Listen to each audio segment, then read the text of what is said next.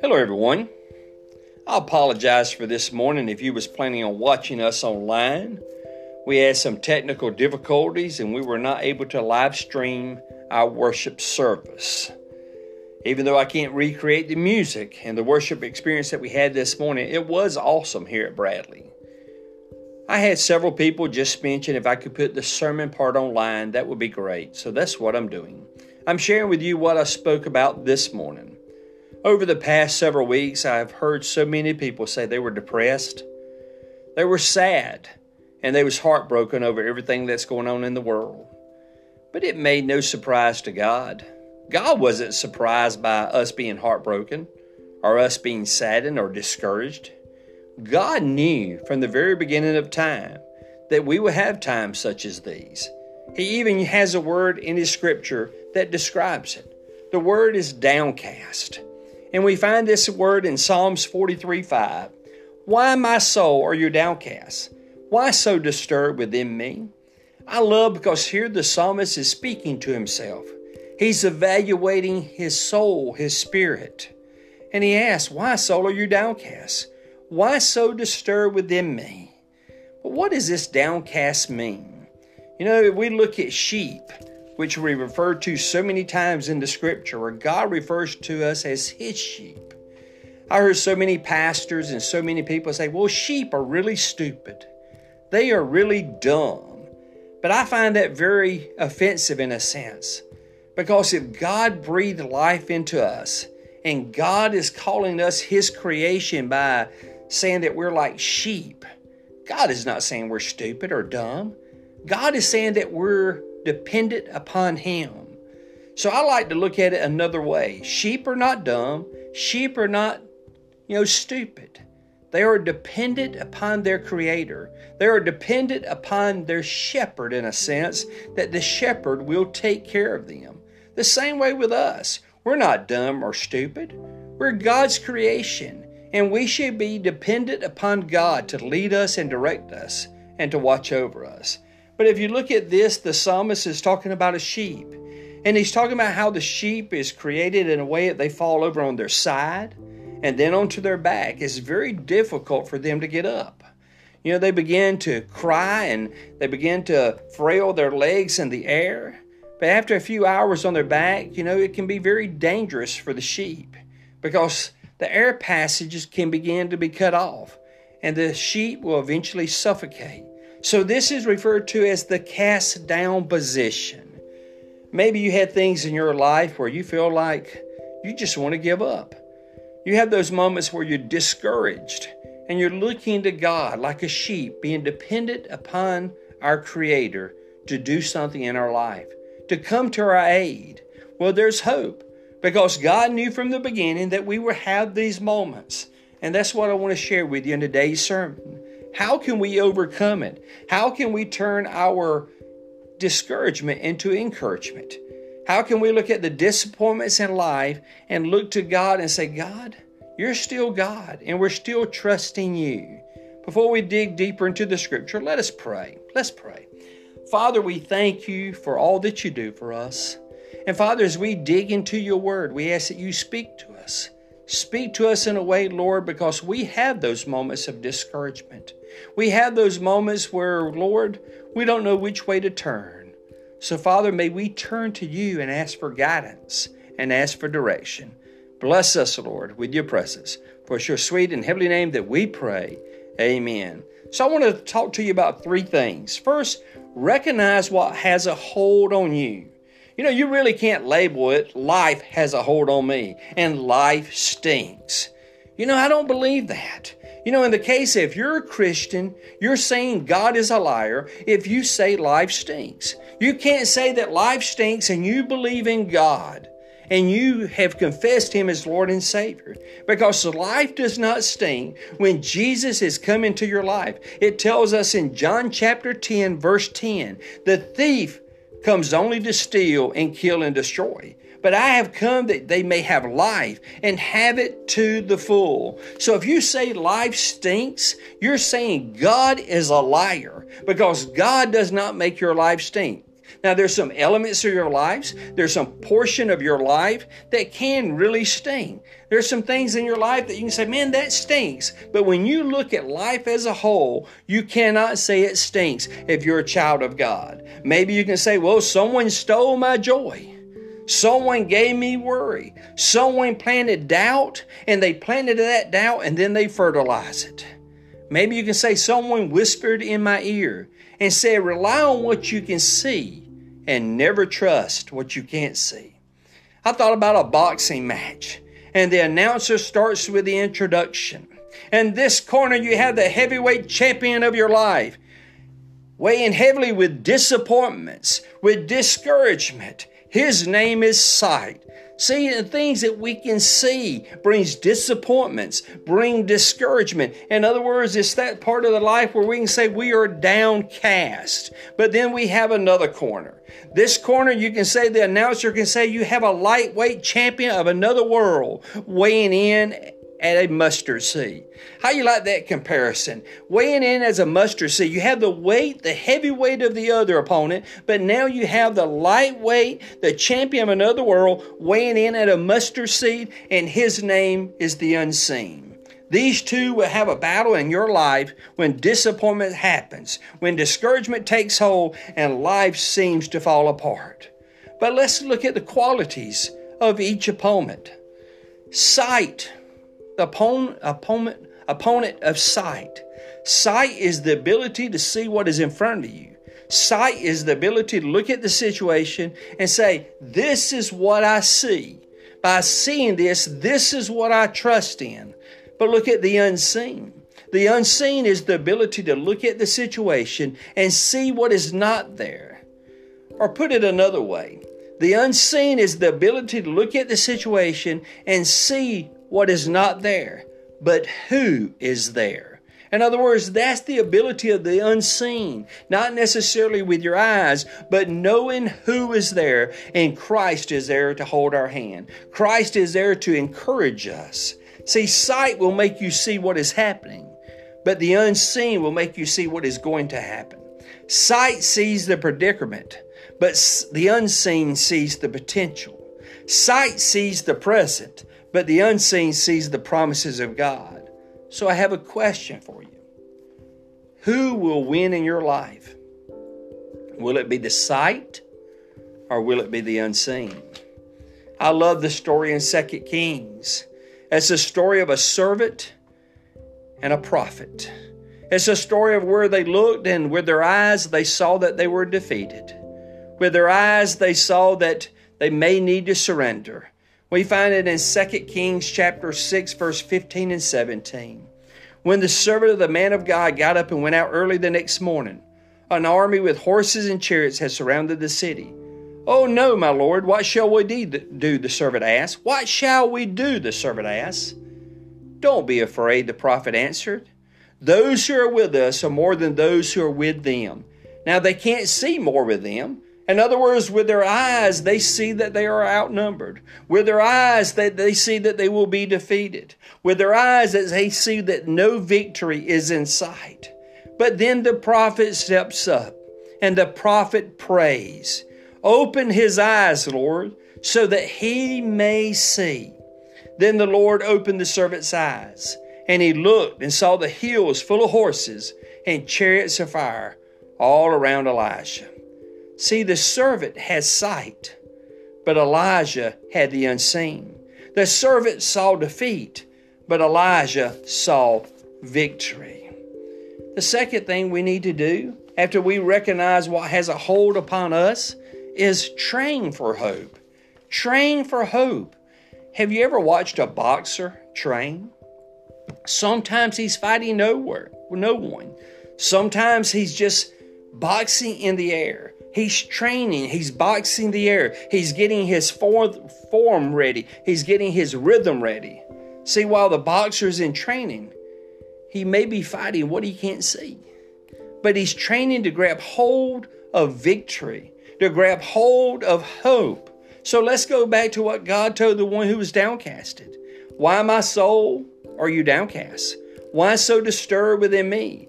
Put your hope in God for I will yet praise him, my Savior and my God. I love the online library which defines hope this way the confident expectation of what God has promised and is strength is in His faithfulness. But hope has a deeper, deeper, deeper meaning. It has a deeper meaning in the understanding. In other words, it means to take refuge in Christ. We all know the Psalms God is my refuge and my strength, a very present help in trouble. In other words, hope, that confident expectation is saying that I believe in Christ and I will take refuge in Him. You know what? I love what Paul said about hope. He said, Hope does not disappoint. Hope does not disappoint. But as Christians, so many times we start our training after we lost the hope.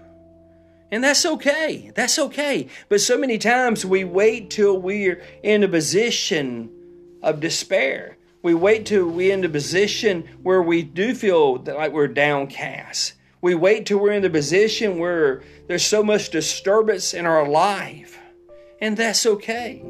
But God is saying, as Christians, we need to train now for when those times come. Because if we train now, we will be in a better position when we train for the fight. So we need to train. That's why I stress so hard Sunday school. I stress so hard Bible studies.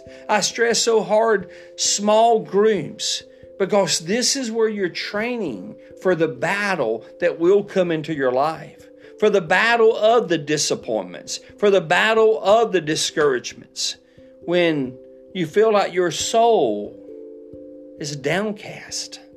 You're downcast with your soul. So let's train. The third thing I want us to look at is praise Him. But you may say it's hard to praise God when you're a downcast. Because when you're downcast, you really become spiritually dry. And spiritually dry means you're feeling distance from God. You're struggling to grow spiritually, but there's a distance there where you don't feel like God is there.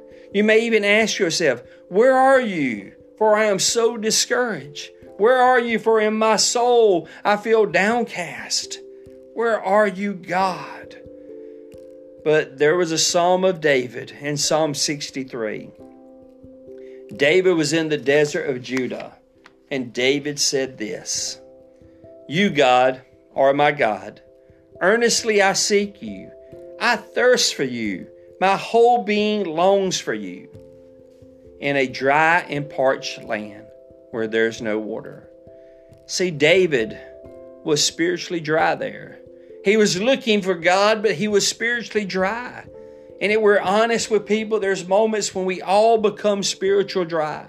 There's moments in our life where we just really want to have the living waters of Christ enter. We want to have that flow of His water in our life so we can rejoice and we can praise. And it's hard to praise when you're spiritually dry.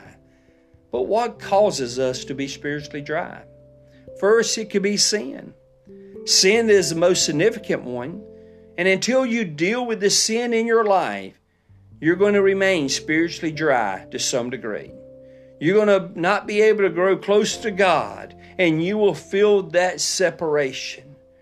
But there's some other reasons. There's some other reasons that allows us or makes us to become spiritual dry. It can be a result of pain. It can be physical pain, emotional pain, mental pain. It could be that you're just hurting. And when you're hurting, it's hard. it's very hard to focus on God. I thought about Elijah. Elijah just defeated the prophets of Baal, but yet he saw a victory. He saw a victory, he witnessed a victory, but yet it tells us he ran a great distance because he feared Queen Jezebel would put him to death. Here was Elijah that was in the midst of a victory. But shortly after, he ran. He ran because he was spiritual dry, I believe. He no longer trusted in the promises of God at those moments for whatever reason. He doubted. He was discouraged. He became physical dry, maybe because he was exhausted. But God showed up and God showed him a way. Just as we can go back to Psalms 43 5 and know that there's a way when we're discouraged, when we have those moments where we feel like we're part of a downcast in our lives, we can go back and read that psalm. Let's read it again. Why, my soul, are you downcast? Why so disturbed within me? But then it gives the answer what we need to do. Put your hope in God, for I will yet praise Him, my Savior and my God. I know it's hard to praise God when you feel like your soul is troubled. It's hard to. But God says that's some of the best times that we can have when we come and we worship and we praise because we start to acknowledge who He is. We start to acknowledge what He can do. We start to acknowledge even though situations may not turn out like we want them to, God is still God, and He's there with us in those situations. So, the life application part of this is realize if you are downcasted, you're special to Christ. In other words, God says when you feel that way, you're very special. 2 Corinthians chapter 7 verse 6. But God who comforts the downcast. Now, so many of us would say, well, wait a minute now, shouldn't that say, but God who comforts the obedient people, the obedient Christians? But God who comforts those that always follows Him, that always trust Him? But God who comforts those that kind of never feel those moments of spiritual dryness in their life? Wouldn't that be a better answer to who God will want to comfort? But God knows we're going to get there. And God says, when you feel downcast, you're special. Because if you call upon me, you're special. When you call upon me, I have something in store, a special blessing that is just for you and your special need at the time. Let's go back to the sheep that wasn't dumb, the sheep that wasn't stupid, but the sheep that was dependent upon the shepherd. So let me share with you the process that the shepherd goes through when one of his flock is downcast. First, he reassures it. In other words, he talks to the sheep. And that's what God does to us. When we feel down, when we feel discouraged, when we feel disappointed, turn to His Word and listen to what God says. He reassures us that He is there. And after Jesus reassures us, let's go back to the shepherd. After He reassures the sheep, He massages its legs to restore circulation. And God says He wants to restore us. He wants to restore us that living water will live in us, that living water will flow through us. He wants to restore us to a relationship with Him that is so awesome and so great. But this is when it gets so personal because now He gently turns the sheep over. He lifts it up and He holds it until it can stand on its own. That's what Jesus does for us. He lifts us up he holds us and He never ever puts us down until we can stand on our own. He never puts us down until we have turned discouragement into encouragement. He never puts us down until we can stand firmly in our faith. I love this picture. It's a picture of a Savior that wants to hold our hands that wants to lift us up, a Savior that wants to use the hand on approach when we're discouraged, when we feel like we're downcasted. We all know the 23rd Psalm. The Lord is my shepherd, I shall not want. He maketh me to lie down in green pastures. He leadeth me beside still waters. But now comes the best part for everyone that feels discouraged, for everyone that feels hopelessness in their life. Now is the best part of the sermon. He restoreth my soul. That's what God wants to do. This morning, are you downcasted? Do you feel like you're discouraged? Do you feel like it's hard to give Him praise? Do you feel like, Lord, there's nothing I can do? I'm so far lost in my walk with you. Well, if you are a child of God, there's something you can do because God says He will restore your soul. Does your soul need restoring? Do you need help from the shepherd? He wants to restore you. Praise Him, renew your hope. And for those that may be listening that does not know Jesus Christ as Lord and Savior, I pray that you will take time and accept Him as Lord and Savior. And it's very simple. All you have to do is admit you're a sinner. Lord, I am a sinner and I fall very short. Believe that Jesus Christ died for your sin. And say, Lord, I believe you died. You died for my sins. And then the C is confess. Confess your sins to Him and say, Lord, Father, I admit I'm a sinner. I believe you died for my sins, and now I confess those sins to you. And I ask that you wash me and make me clean.